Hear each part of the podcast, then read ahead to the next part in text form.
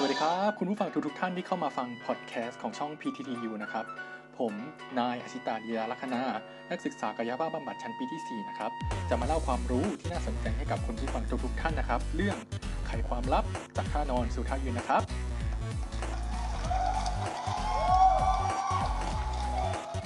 คือตามปกตินะครับที่คนเราใช้ชีวิตประจำวัน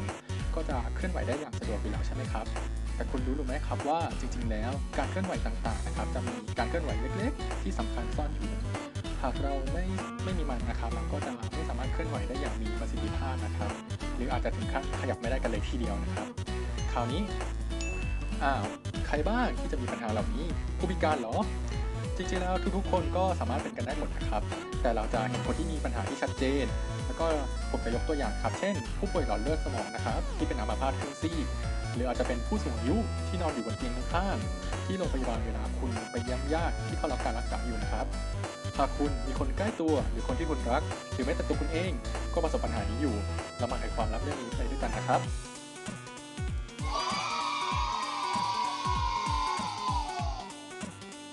ก่อนอื่นคือเรามาเข้าใจกันก่อนนะครับว่าการเคลื่อนไหวของมนุษย์นะครับไม่ได้เกิดจากการทำงานของกล้ามเนื้อมัดใดมัดหนึ่ง หรือการเคลื่อนไหวที่ทางใดที่ทางหนึ่งเท่านั้นนะครับ แต่มันจะมีการทำงานของกล้ามเนื้อจำนวนหลายมัด ที่มารวมกันไปเป็นระดับการเคลื่อนไหว และประกอบกันเป็นการเคลื่อนไหวของหลายข้อนะครับแล้วจากนั้นก็จะกลายเป็นการเคลื่อนไหวในหลายๆหน้าพร้อมๆกันนะครับ โดยพื้นฐานของการเคลื่อนไหวนะครับ ก็จะประกอบด้วย 4 อย่างนะครับ ก็คืออย่างแรกจะเป็นองค์ประกอบของการเคลื่อนไหวหรือที่เราเรียกกันว่า essential component นะครับ ซึ่งหากเราขาดองค์ประกอบใดองค์ประกอบหนึ่งไปนะครับ จะทำให้การเคลื่อนไหวของเราไม่สมบูรณ์นะครับ อย่างที่ 2 จะเป็นลำดับของการเคลื่อนไหวนะครับ เราไม่สามารถทำการเคลื่อนไหวได้นะครับ ถ้าเกิดเราไม่ได้ทำการเคลื่อนไหวให้เป็นลำดับเป็นขั้นเป็นตอนตามที่มันควรจะเป็นนะครับ สิ่งนี้เราเรียกมันว่า sequence of movement นะครับ อย่างที่ 3 คุณภาพของการเคลื่อนไหว คุณภาพของการเคลื่อนไหวนะครับ ก็จะดูว่าเราเคลื่อนไหวได้ดีหรือเปล่า เคลื่อนไหวมีการสั่นไหม อะไรแบบนี้ เราจะเรียกมันว่า quality of movement นะครับ และอย่างสุดท้ายนะครับ ก็คือจะเป็นความเร็วของการเคลื่อนไหว speed of movement นะครับ บาการเคลื่อนไหวนะครับ เราจะทำมันไม่สำเร็จนะครับ ถ้าเกิดเราไม่มีความเร็วที่มากพอนะครับ งั้นเรามาเริ่มกันเลยนะครับว่าในการเคลื่อนไหวในแต่ละท่าของเรามีอะไรซ่อนอยู่บ้าง สมมติว่าคุณกำลังนอนอยู่กลางดึก คุณตื่นขึ้นมา เฮ้ยเห็นหญิงสาวผมตัวอยู่ปลายเตียงผิดเรื่องครับเอาใหม่คุณตื่นขึ้นมาอยากจะไปดื่มน้ำสักแก้ว ก่อนที่คุณจะไปนอนต่อนะครับ สิ่งที่จะเกิดขึ้นกับตัวคุณนะครับ ก็จะมีจากการที่คุณนอนหงายไปท่านอนตะแคงก็จะมีอย่างนี้นะครับ อย่างแรกนะครับ คุณจะงอข้อสะโพกแล้วก็ข้อเข่าก่อนเลยนะครับ ซึ่งกล้ามเนื้อที่จะช่วยในการงอเข่ากับคอสะโพกของเราก็คือจะเป็นตัวกล้ามเนื้อ iliopsoas กับตัว hamstring นะครับ ซึ่งถามว่าทำไมเราถึงต้องงอเข่ากับงอสะโพกก่อนนะครับ คือ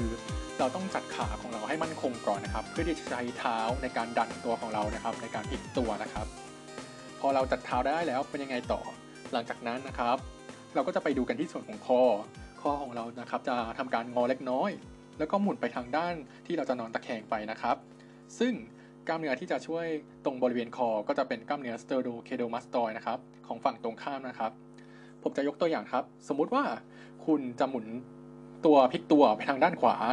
กล้ามเนื้อ sternocedomastoid ของฝั่งซ้ายก็จะมาช่วยในการหมุนคอของเรานั่นเองนะครับ เอาล่ะพอหมุนข้อเสร็จแล้วเราจะทำอะไรกันต่อ เราจะไปดูกันที่ข้อไหล่ของเรานะครับ ตอนที่เราพลิกตัวนะครับ เราได้เอาขาของเราไปแล้วใช่ไหมครับ แต่คราวนี้อย่าลืมเอาแขนของเราไปด้วยนะครับโอเค ซึ่งแขนของเราจะต้องมีการยกขึ้นเพื่อเอื้อมไปในฝั่งตรงข้ามนั่นเอง โดยกล้ามเนื้อของเราจะช่วยไว้ก็คือจะเป็นตัวกล้ามเนื้อ anterior deltoid นะครับสำหรับการยกแขนขึ้น แล้วก็จะมี serratus anterior ที่จะช่วยในการเอื้อมนะครับ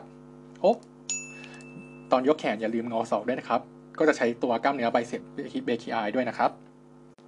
แล้วตอนนี้เราก็พร้อมที่จะพลิกตัวของเราแล้วนะครับ ซึ่งกล้ามเนื้อที่เราจะใช้ตรงบริเวณลำตัวของเราก็คือ จะเรียกชื่อว่า internal oblique แล้วก็ external oblique muscle นะครับ ซึ่งมันจะใช้งานคนละฝั่งกันนะครับ โดย internal oblique เราจะใช้ด้านเดียวกับที่เราจะหันไปนะครับ ส่วน external oblique จะใช้ฝั่งตรงข้ามกันนะครับ สมมุติว่าหากคุณอยากจะหมุนตัวไปทางด้านขวา เราจะใช้กล้ามเนื้อ internal oblique ทางด้านขวาของเรา แล้วก็ external external oblique ทางด้านซ้ายของเราในการหมุนตัวพิเพื่อที่จะพลิกตะแคงตัวกันนะครับ หลังจากที่เราได้ท่านอนตะแคงแล้ว ต่อไปเราก็จะดันตัวขึ้นมานะครับ ซึ่งการที่เราจะดันตัวขึ้นมานะครับ เราจะเริ่มกันที่งอหัวก่อนขึ้นมาเลยครับ ซึ่งจะเป็นงานการงอทางด้านข้างนะครับ เราจะไม่ลืมหัวของเรานะครับ โอเค ซึ่งกล้ามเนื้อที่เราจะใช้งานก็คือจะเป็นกล้ามเนื้อสเกลีนั่นเอง พอหัวเรามาแล้วนะครับลำตัวของเราก็จะมาต่อนะครับ โดยลำตัวของเราจะก็จะงอขึ้นนะครับ โดยกล้ามเนื้อที่เราจะใช้ในการงอขึ้นนะครับเราก็รู้จักกันไปแล้วก่อนหน้านี้ก็คือ internal oblique แล้วก็ external oblique นะครับ แต่คราวนี้จะต่างจากคราวที่แล้ว เพราะตรงที่เราจะใช้ตัว internal oblique แล้วก็ external oblique นะครับ ในด้านที่เราไม่ได้ทับกันอยู่นะครับ แล้วก็ไม่ได้มีแค่กล้ามเนื้อลำตัวนะครับ ที่จะช่วยเราในการดันตัวขึ้นนะครับ ซึ่งเราก็จะมีแขนของเราเช่นกันนะครับ ในการที่จะดันตัวขึ้นนะครับ ซึ่งมันจะช่วยดันตัวของเราจากผลของการที่เรากางข้อไหล่นะครับหุบข้อไหล่แล้วก็เหยียดข้อศอกซึ่งเราก็จะใช้กล้ามเนื้อ supra spinatus serratus anterior แล้วก็ไตเซปตามลำดับเลยนะครับ สุดท้ายแล้วเวลาที่เราจะนั่งห้อยขาข้างเตียงขาของเราก็ต้องลงไปด้วยใช่ไหมครับ ซึ่ง เราก็จะทำโดยการที่เราจะงอข้อสะโพกแล้วก็ข้อเข่าด้วยกล้ามเนื้อ iliopsoas แล้วก็แฮมสตริงนะครับ เอ๊ะ ฟังมาต้องนาน แต่เราก็ไม่ได้ตื่นนอนขึ้นมาแล้วนอนในท่าตะแคงนะ เราตื่นขึ้นมาลุกแบบลุกเลยนี่ ใช่ครับสำหรับคนปกตินะครับที่มีกล้ามเนื้อหน้าท้องที่แข็งแรงนะครับเขาเหล่านั้นนะครับก็จะสามารถลุกขึ้นมาได้ตามปกติเลยนะครับ ไม่ต้องผ่านการนอนตะแคงก่อน แต่ว่าจะมีผู้ป่วยบางรายนะครับที่ร่างกายอ่อนแอนะครับ ผมจะแนะนำให้เปลี่ยนมาเป็นท่านอนตะแคงจะง่ายกว่านะครับ ผ่านไปแล้ว 2 ท่านะครับ หลังจากท่านั่งนะครับ เรานะครับก็จะกลับไปนอนต่อนะครับ เพราะยังง่วงอยู่ ไม่ครับไม่เราจะยืนกัน แล้วการยืนของเรามันต้องมี essential component อะไรกันบ้างนะครับ การเคลื่อนไหวจากท่านั่งไปท่ายืนนะครับ เราจะเอาเบสิกก่อนเราจะแบ่งกันเป็นสองสองเฟสย่อยนะครับ ซึ่งก็คือเราจะเรียกว่า seat phase กับ stand phase นะครับ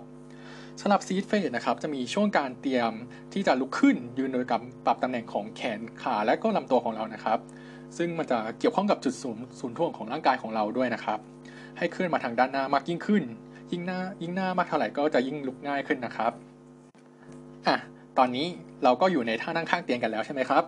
เราก็อยากจะลุกขึ้นมาแล้วล่ะ เราจะเริ่มจัดท่ากันให้ดีก่อน เราจะทำการนั่งเอาเท้าทั้งสองข้างไว้ให้ติดพื้นกันก่อนนะครับ โดย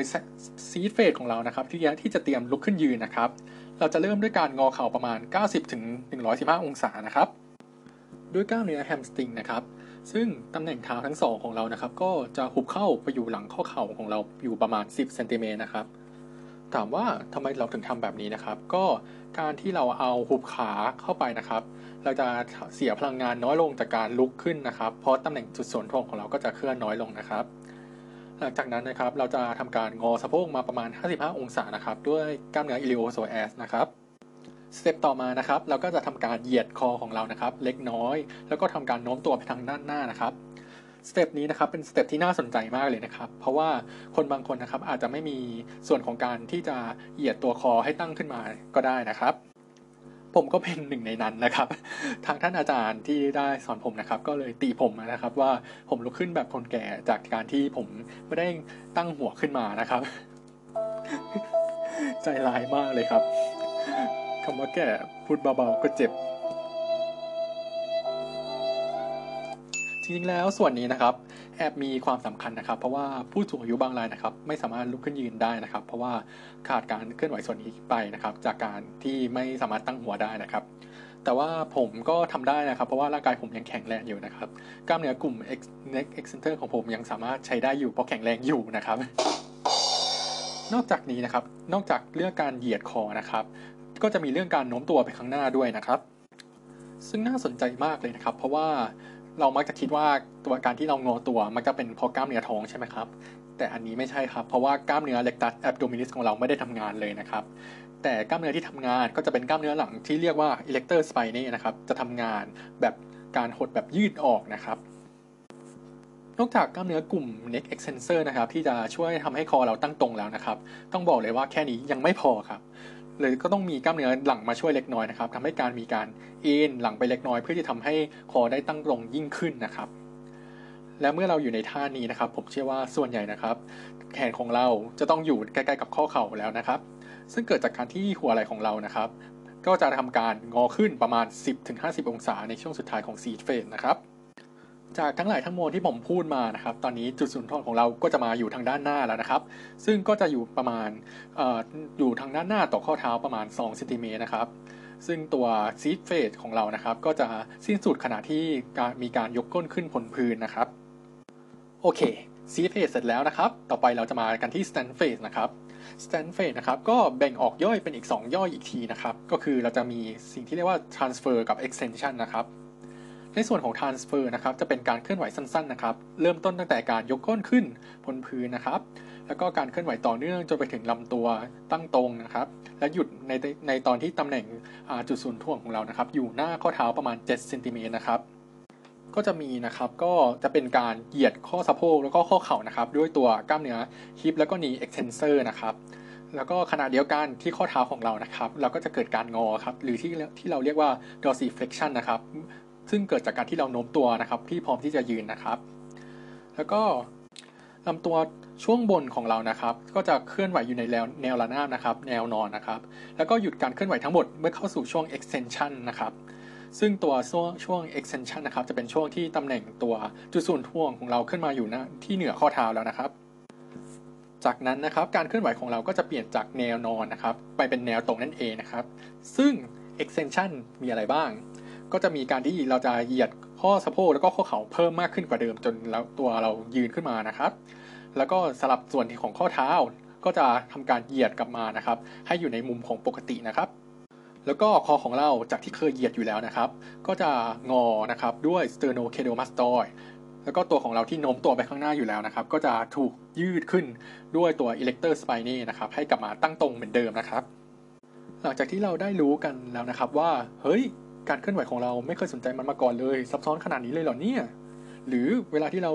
ลุกขึ้นไม่นึกเลยว่าคอเราจะขยับด้วยเหมือนกัน สิ่งเหล่านี้นะครับจะเป็นสิ่งสำคัญในการเคลื่อนไหวในชีวิตประจำวันของเรานะครับ